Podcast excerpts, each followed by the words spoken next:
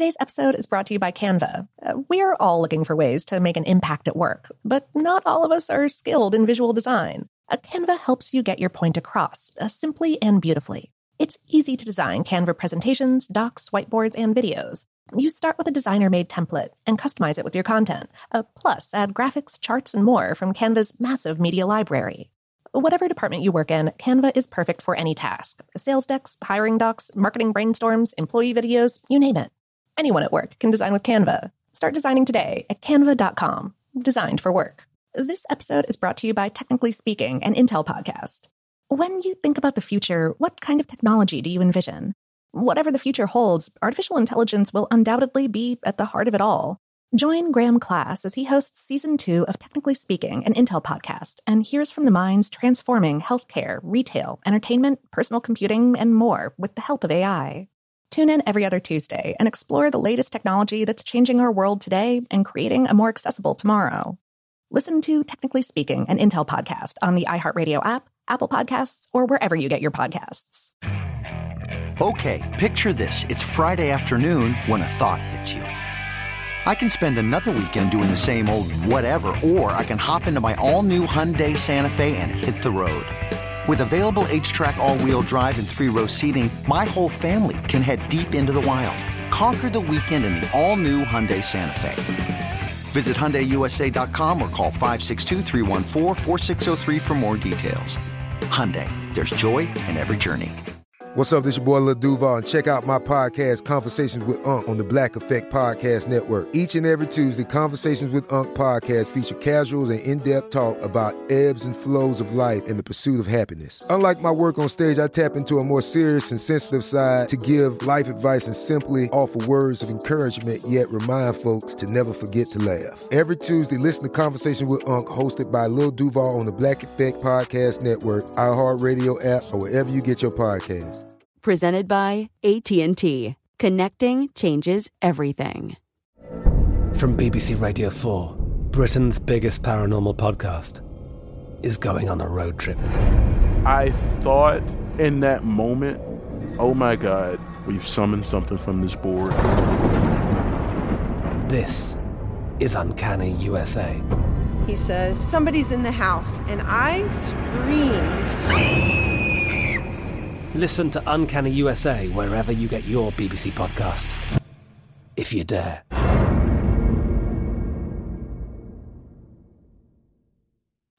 Welcome to Brain Stuff from HowStuffWorks.com, where smart happens.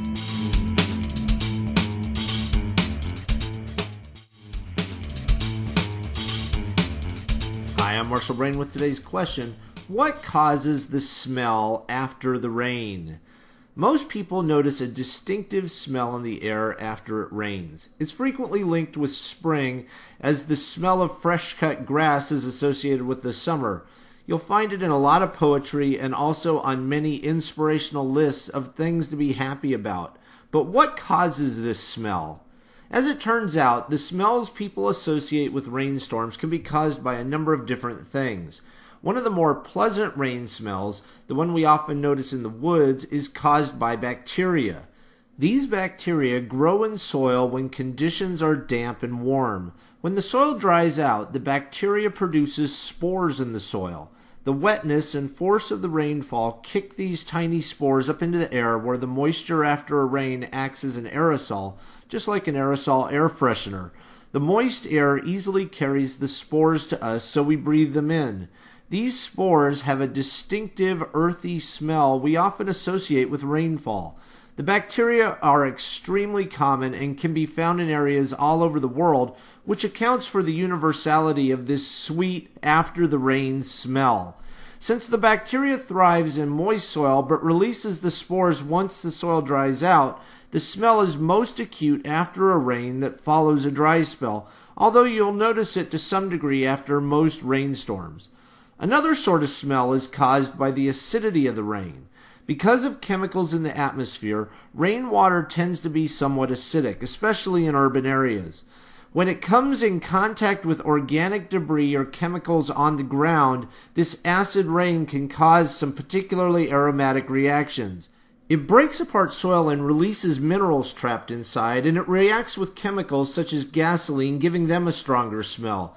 These reactions generally produce more unpleasant smells than bacteria spores, which is why the after the rain smell isn't always a good one. Like the smell caused by the bacteria spores, the smell of chemical reactions is most noticeable when it rains following a dry spell. This is because once the chemicals on the ground have been diluted by one downpour, they don't have the same reaction with the rainwater the second time. Another after the rain smell comes from volatile oils that plants and trees naturally release. The oil collects on surfaces such as rocks. The rain reacts with the oil on the rocks and carries it as a gas through the air. This scent is like the bacteria spores in that most people consider it to be a pleasant, fresh smell. It has even been bottled and sold for its aromatic qualities. These are a few common rain smells, but there are also all sorts of other scents after it rains.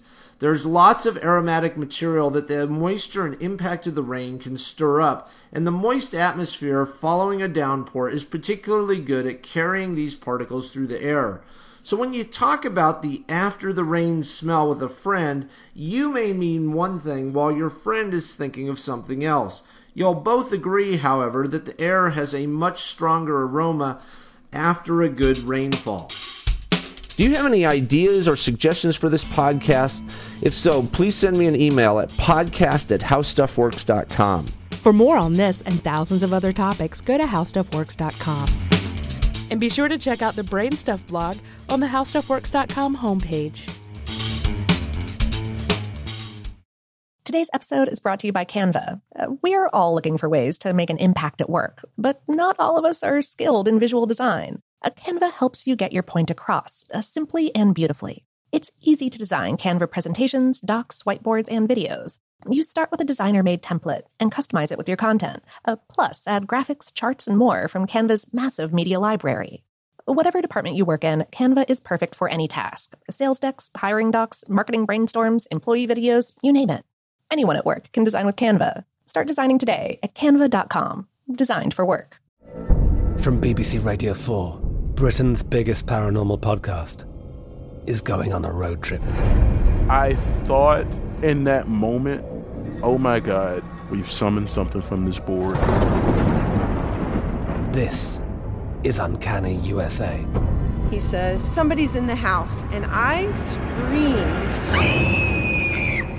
Listen to Uncanny USA wherever you get your BBC podcasts, if you dare.